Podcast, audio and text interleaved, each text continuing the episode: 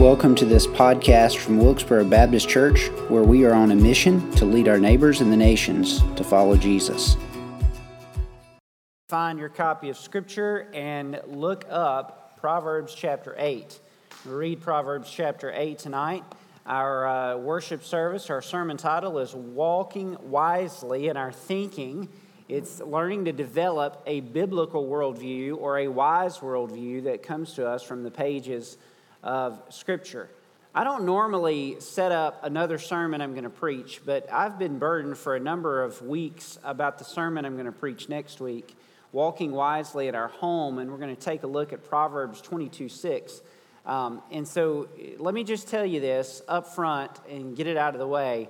If you're a parent or grandparent, or if you have influence over the life of children, then you need to pay attention next week.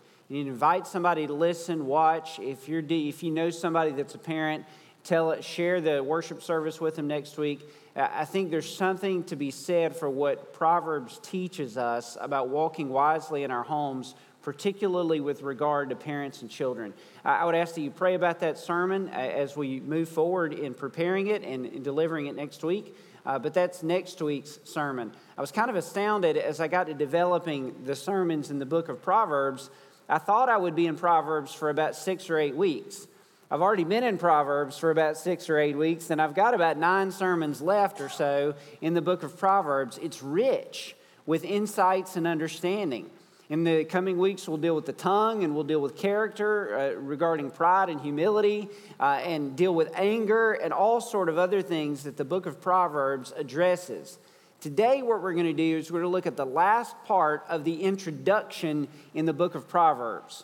Proverbs has an extended introduction all the way to chapter 9, where Solomon, as a father, is giving some foundations and frameworks for the Proverbs that he's going to deliver and he's going to compile in chapter 10 and beyond. And in chapter 8, what he does is he introduces us or reintroduces us rather, to wisdom as a lady and, and lady wisdom who was present at creation. The whole chapter, including chapter 9, is really a declaration of a biblical worldview. And it begins with wisdom at a crossroads calling out. Now, now, for some of you, you know what it's like to be at a crossroads.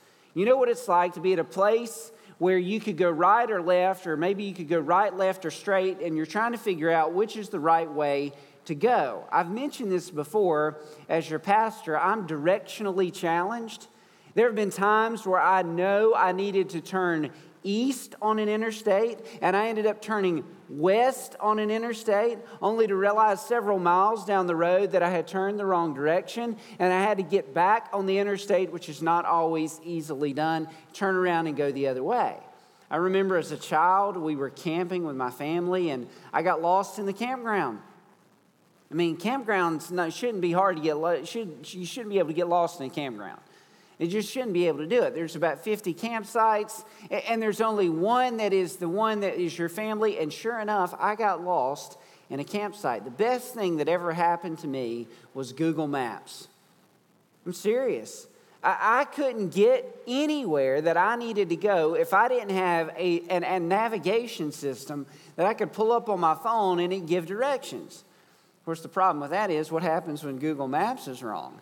Or Apple Maps? What happens when it takes you down a road that doesn't exist? In a more real situation in life, what happens when you come to a place in your life where you have a choice to make? Maybe you're a teenager and you're deciding what college to go to or what major to choose, or maybe you're a young adult and you're deciding are you going to pursue marriage or are you not going to pursue marriage? Or what about a career path?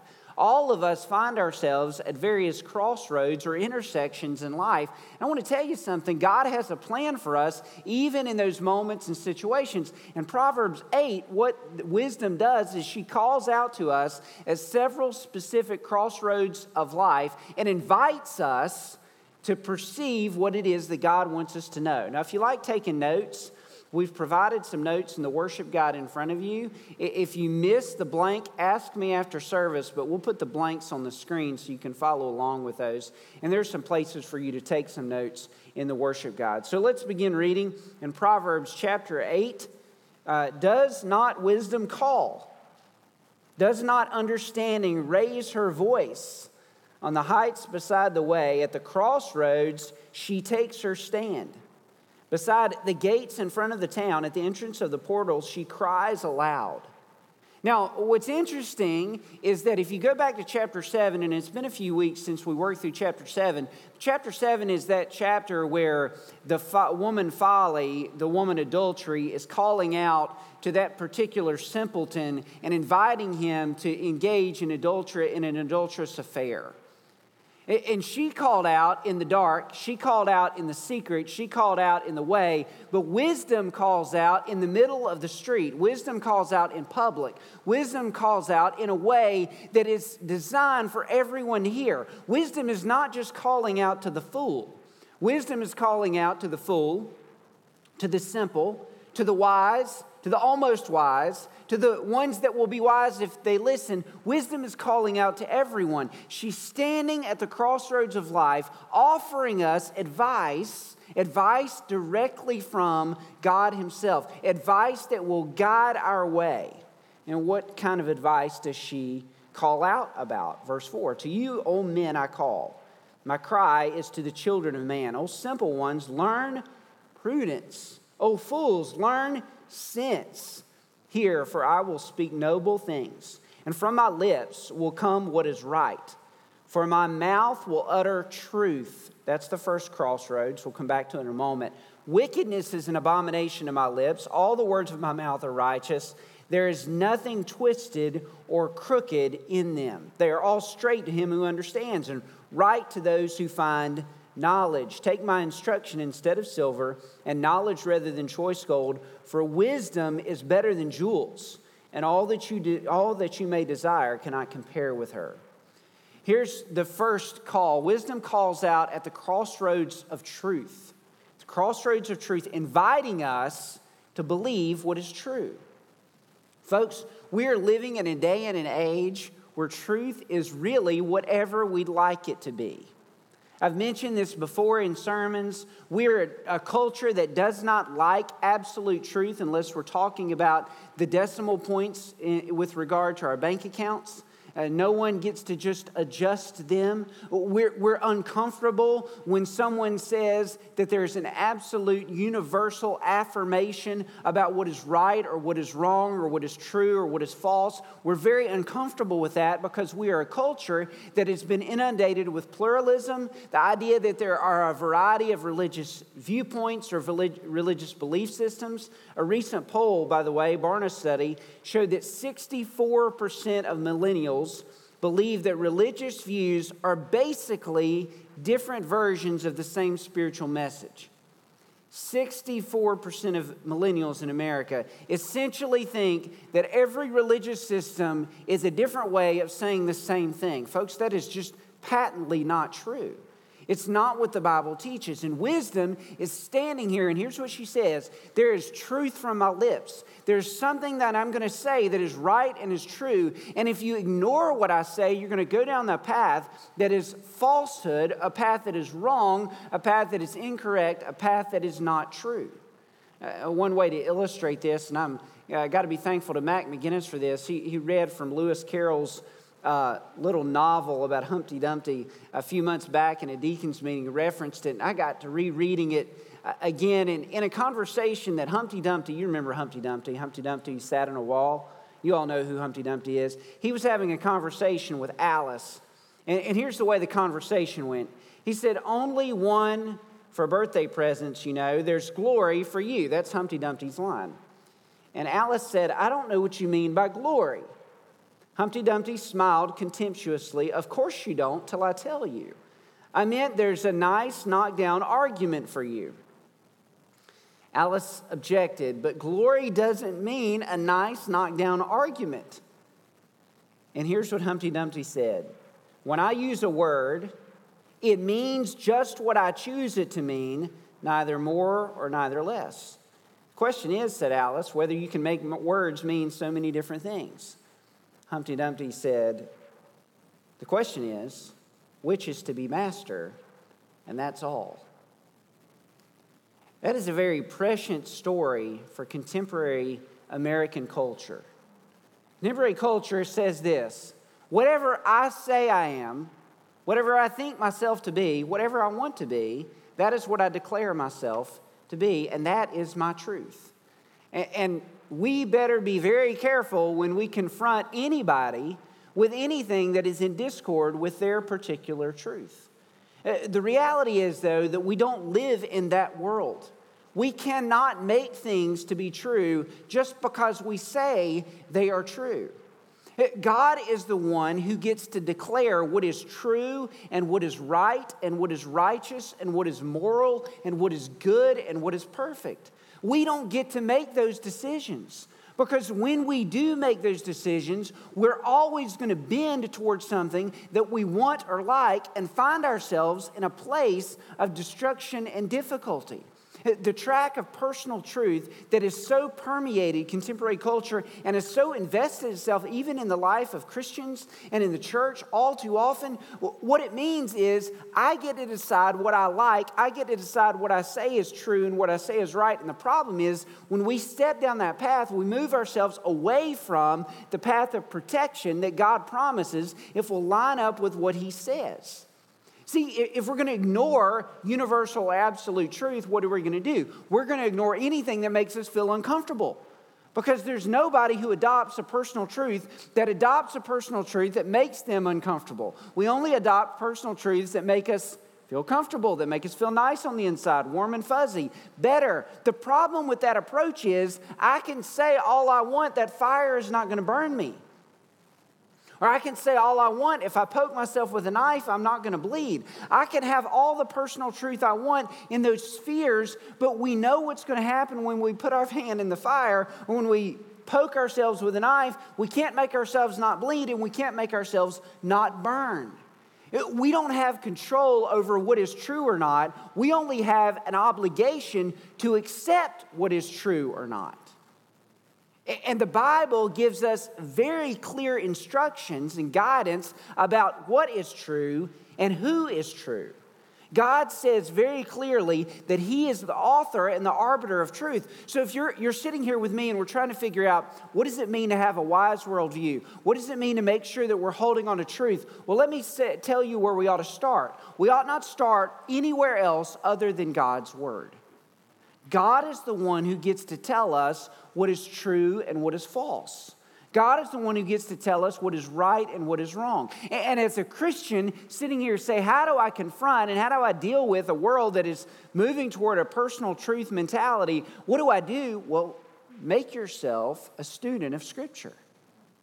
Listen to and read what God says is right and true. And when the truth of Scripture confronts what you think is true, then let me tell you, God's not the one who's wrong.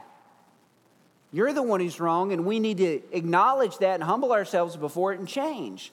And, here's why because it, it matters eternally. God is the one who said that people are either sinners or saints. And the only difference between a sinner and a saint is a person who's been forgiven by the blood of Jesus. Uh, we're all sinners by birth and by nature, uh, but we've been made saints if we put our faith and trust in Jesus. And that's what God says about us. And that's what God says about the experience of our world. And wisdom calls out, wisdom says, I have something to say, and it is true, and we need to hear what is true. And where do we find truth? We find truth in the pages of Scripture. Wisdom doesn't just call out at the crossroad of truth. The, the, the the next crossroad is very uh, friendly with the crossroad of truth. It's the crossroad of morality. They go hand in hand, they're interconnected. In fact, that's where we see the greatest challenge with the contemporary culture and its movement toward an idea of personal truth is it shifted our views on what we believe to be right and wrong. So when wisdom calls out at the crossroad of morality, she is inviting us to love what is right. Read with me, if you will, in verse 11. Verse 10, uh, verse 12, rather, I'm sorry. I, wisdom, she says, dwell with what? Prudence. I find knowledge and discretion. The fear of the Lord is the hatred of evil. Pride and arrogance and the way of evil and perverted speech, those are the things that I hate. I have counsel and sound wisdom, insight, strength. By me kings reign and rulers decree what is just. By me princes rule and nobles, all who govern justly. I love those who love me, and those who seek me diligently find me. Riches and honor are with me, enduring wealth and righteousness. My fruit is better than gold, even fine gold, and my yield better than choice silver. I walk in the way of righteousness in the paths of justice granting an inheritance to those who love me, and filling their treasuries. Wisdom says that she is the one who is righteous, dwells with righteousness, dwells with prudence. She is the one that dwells where the fear of the Lord is, and the fear of the Lord is the opposite of accepting pride and evil and unrighteousness. And by the way, in the coming weeks, we're going to aim at pride because Proverbs over and over again aims at pride and aims at vainglory and self assessments. Wisdom calls out and invites us to love what is right. But how in the world do we know what is right? If we see contemporary culture, contemporary culture would say right is whatever you say it is, or right is whatever you feel it to be. If it doesn't feel right, it's not right. But if it feels right, go for it. Uh, but that's not what wisdom says. Wisdom says there are things that are right and there are things that are wrong. Pride is wrong.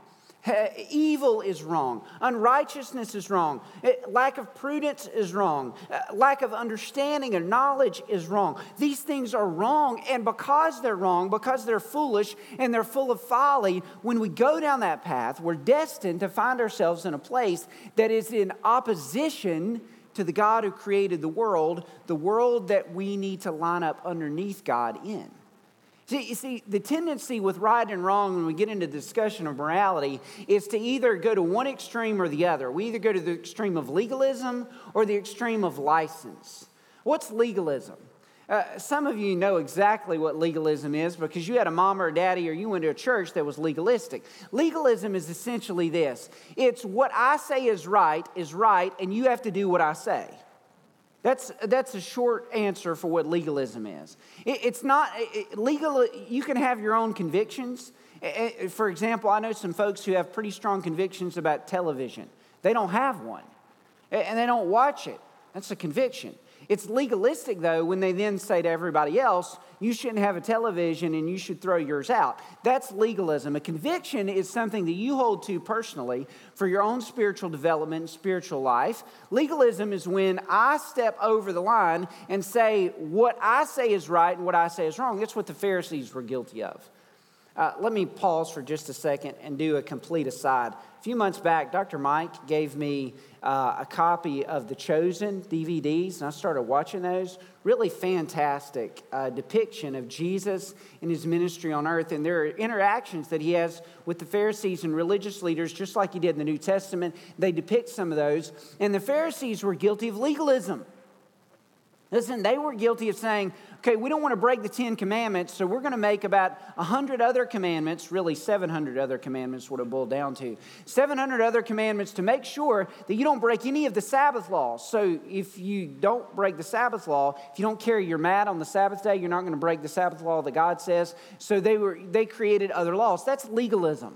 And some of us are guilty of that with morality. We think we've got the right to say what is right and wrong. Folks, you and I don't have the right to say what is right and wrong. We have the right to repeat what God says is right and wrong. But I don't get to say what is right and wrong. God does. The opposite extreme is license. It's the idea of saying, well, I get to say what's right and wrong, not just for me, but for you and for everybody else. And I think it's right for me to do this or that or the other. And folks, that's some of the tension we have in our homes, we have in our schools, we have in our neighborhoods. We don't agree on what's right and wrong, we don't agree on what's true and what's false. And we've got teenagers and young adults and older adults alike who say, You're not going to tell me that this thing is right or wrong. I get to say what's right, and I'm going to do whatever I want to do with the life that I have. That's license. By the way, there's a lot to be said about license in the book of Proverbs, and it's called foolishness. When we try to say we're the ones in charge, we get ourselves in trouble a lot. You say, Pastor, you're meddling. You're getting into my life. You're getting in the life of everybody else. How in the world can you possibly say that there's a right and a wrong and a true and a false? How can you go there? Because that is not my experience in school and that is not my experience at work. Cheating is something my parents told me not to do, but 90 some percent of teenagers and college students cheat and don't think it's wrong at all. They just do it, they just go about it. And, and where, did they, where, where did they learn that? License. And how dare you stand up and say, that there is right and wrong and there's true and false. Well, that's where we get to the third crossroads. There's a reason that the book of Proverbs tells us there's true and false, there's right and wrong, there's acts of old. Ages ago, I was set up at the first before the beginning of the earth. When there were no depths, I was brought forth. Where there were no springs abounding with water. Before the mountains had been shaped, before the hills, I was brought forth. Before he had made the earth with its fields or the first of the dust of the world. When he established the heavens, I was there. When he drew a circle in the face of the deep. When he made firm the skies above. When he established the fountains of the deep. When he assigned to the sea its limit, so that the waters might not transgress his command. When he marked out the foundations of the earth, then I was beside him like a master workman.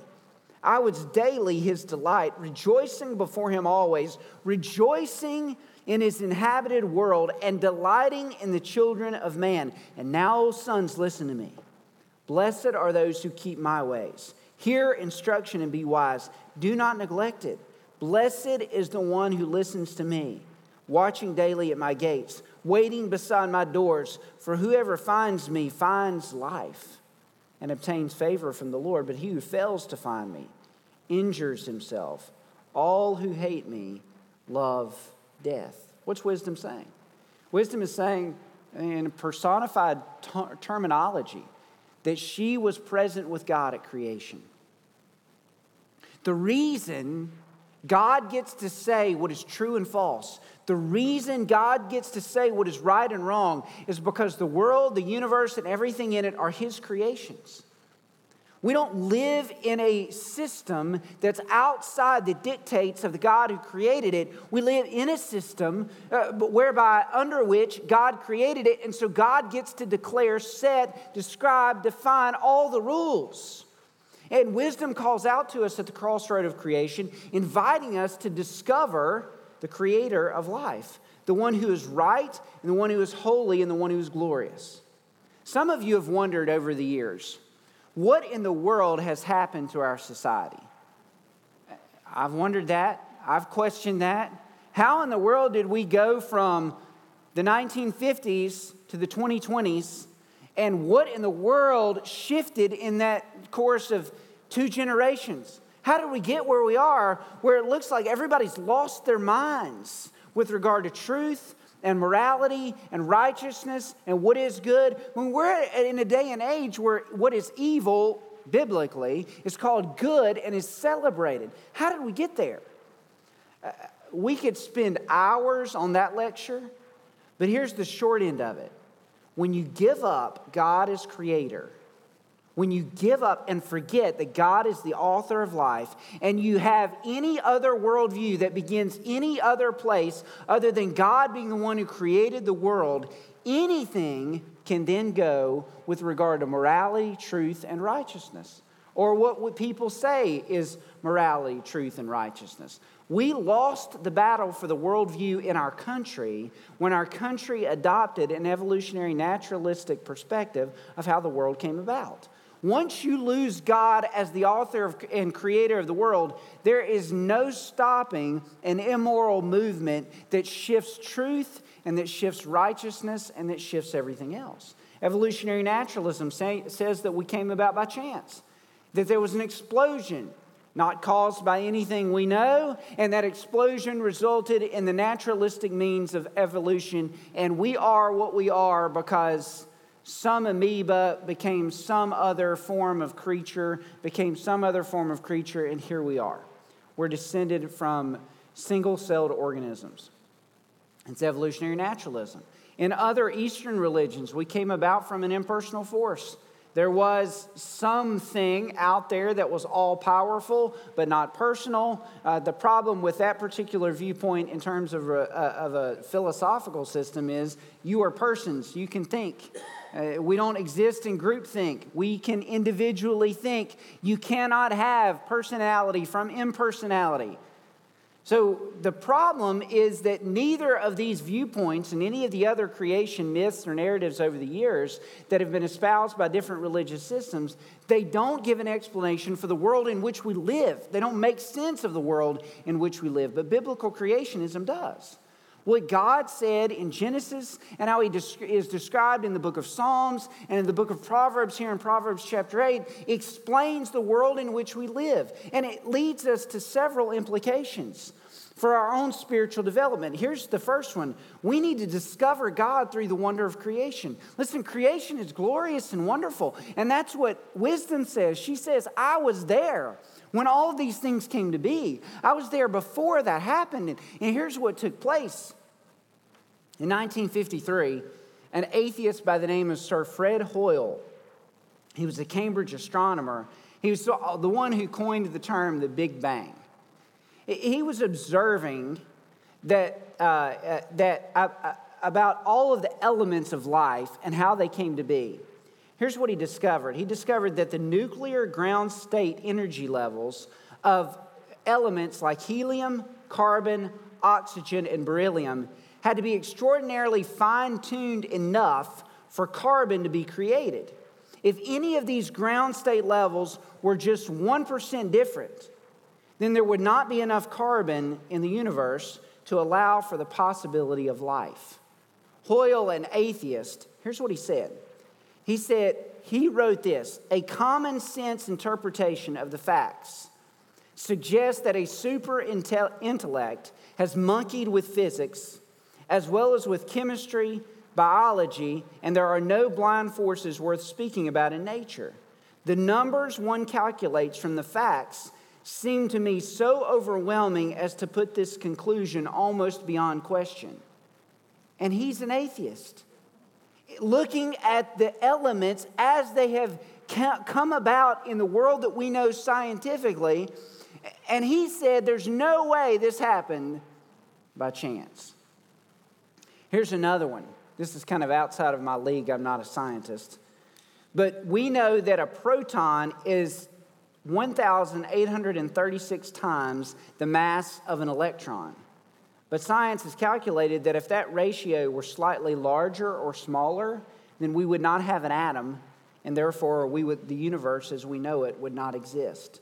That's one of dozens of specifically fine tuned examples that the universe in which we live, the world in which we live, the, the planet on which we live is designed perfectly for life. Even atheists like Richard Dawkins in his book God, The God Delusion borrows language that only a creationist should use. He uses phrases like the appearance of design.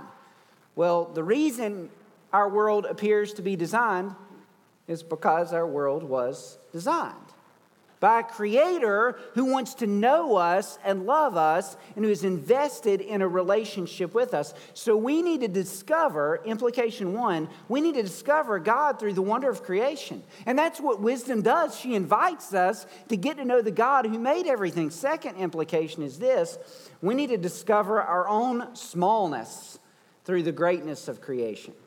My vacation last week, I, I read a book about Neil Armstrong, a biography about the first man who stepped on the moon. And they, he and Buzz Aldrin and Mike Collins, when they were in Apollo 11, had this interesting conversation when they got outside the Earth's atmosphere and were able to look back through the window of Apollo 11 at the Earth. And they observed that they couldn't see any country lines. There were, there, were, there, were no, there were no lines that, that dictated where America ended and Mexico began. And they, they observed that from, the, from space, looking back at this earth that they had just flown away from, that we should be able to get along better. We should be able to not be divided because what connects us, being on planet Earth, is so much more important than what divides us. And they got around the moon and they finally got so far away from Earth that Neil Armstrong could hold his thumb up to planet Earth and cover Earth with his thumb in his field of vision. I'm going to tell you something, folks. We are incredibly small. You know what really messes us up? Messes us up when we think we're bigger than we really are. When we think we're bigger than we really are, we think things like, I can decide my own truth. We think things like, I can do my own morality. You can't tell me what's going on. Uh, very practically, we get really mad when somebody cuts us off in traffic. We get really angry when a spouse doesn't listen to us. We get really flubbed up when we live in a culture where should we wear masks or shouldn't we wear masks? Man, this really bothers me. I don't like wearing a mask, and, and they're telling me I have to wear a mask, or I need to wear a mask, or maybe I think I need to wear all this kind of stuff that's little and small, and we let all of our little personal inconveniences and frustrations spill out over into how we act and treat other people. Tell you, when we see creation for what it really is, we get to discover our own smallness. Let me tell you, that's a really good place for you and I to be as followers of Jesus. Because we realize that God is the one who is great. And what matters is that we worship and glorify Him. You say, Pastor, you've talked about a worldview, and you've really not talked much about a worldview in this sermon. How in the world do I start figuring out what a biblical worldview is? Where, where do I get my, my, my starting point for that? Well, biblical worldview starts at creation. But a Christian worldview starts with the founder of our faith, Jesus himself. You should think about this. We never graduate from the Christian experience of knowing the gospel. We never graduate from the Christian experience of knowing Jesus personally. I want to tell you, I wish every single one of you would develop a strong biblical worldview by reading scripture on a daily basis. At the bottom of your worship guide, there's a list of resources. A few of them Institute for Creation Research is the website. A couple of books are mentioned there, some reflection questions. I'd love for you to read those books and, and form a framework or begin to form a framework for a Christian worldview. But let me tell you what's more important than any of those things it's meeting the Creator Himself. In, in Proverbs 8, it's fascinating because wisdom is personified. You know what that means? It's fancy English language for wisdom taking on the characteristic of a person talking. And, that's not unique to the book of Proverbs. The Bible itself has Jesus as the personification of God's glory, and he is the person of God in human flesh. And by the way, wisdom says invites us at the crossroad of truth, invites us at the crossroad of righteousness and morality, and invites us at the crossroad of creation. And if you skip forward in the New Testament, John 14, 6, Jesus says, I am the way, the truth, and the life. You want a biblical worldview? Meet Jesus. In, in Matthew 5 17, Jesus says this I did not come to abolish the law and the prophets, I came to fulfill them. In other words, he didn't come to take away righteousness, he came to become righteousness. Wisdom stands at the crossroad of morality and invites us to what? To know Jesus, to meet Jesus, who is the righteousness that every single one of us needs. And move forward into the book of Colossians or John 1 or Hebrews 1. Take your pick. Colossians 1 says this For by him, by Jesus, were all things created in heaven on earth, visible and invisible, whether thrones or dominions or rulers or authorities. All things were created through him and for him. Wisdom stands at the crossroad of creation and invites us to get to know Jesus, who is the creator of the universe. Do you know where a Christian worldview begins? It begins with meeting the Savior. If you're a believer and you're in the room, the best way for you to develop a strong understanding and a strong biblical Christian worldview is to get to know Jesus on a daily basis. Sure, you need to develop your philosophical chops. You need to think through things that are deeper than sometimes we allow ourselves to do theologically, scientifically, or philosophically. That would help all of us. Particularly, that would help you parents of kids that are growing up in a school system where the, the framework of uh, public education isn't consistent with the framework of biblical uh, theology. It would help us all. But the best thing you can do today is to talk with Jesus is to meet Jesus, is to sit and, get, and gain uh, insights from Jesus himself because of what he offers to us in the pages of Scripture. And if you're here and you don't have any clue about a biblical worldview, you don't have any clue uh, about salvation, you're, you're doing your own thing, you have your own truth, let me beg of you to hear wisdom's call. For whoever finds me finds life and obtains favor from the Lord. But he who fails to find me injures himself. All who hate me love death. Folks, if you're watching or if you're present in the room and you don't have a relationship with the one who is all wise, invisible, perfect, righteous, and glorious, Jesus himself, then you love what wisdom hates. And you're on a path to death. And God gave us Himself in the person of Jesus Christ that we might have life. He gave Jesus to you and to me so that our immorality can be washed and so that we can be made righteous. He gave Jesus to you and to me so that we can understand what is true and what is right and follow him. He gave Jesus to you and to me so that we can meet the one who created it all.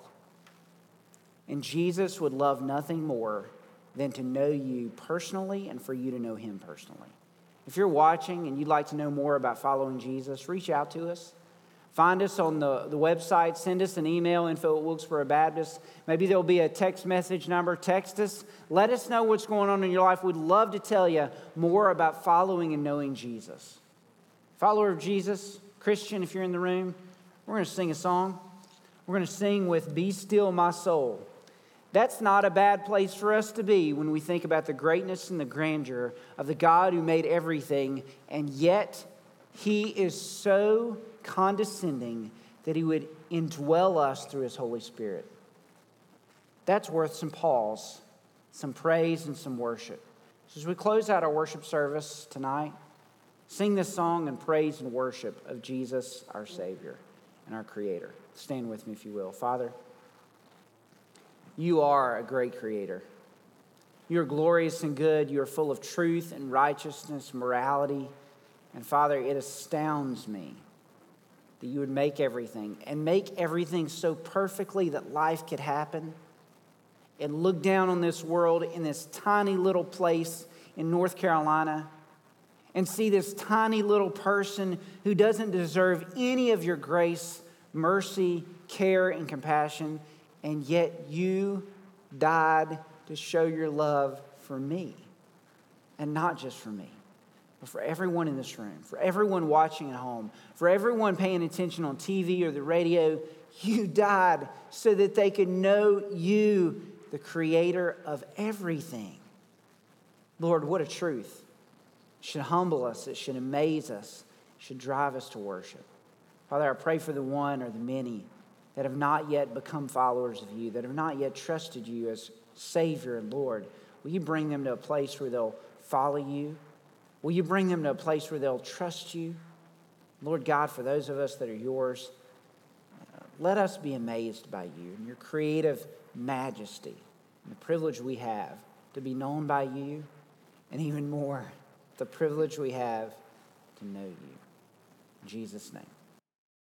Thank you for listening to this podcast. Remember to like and subscribe wherever podcasts are found.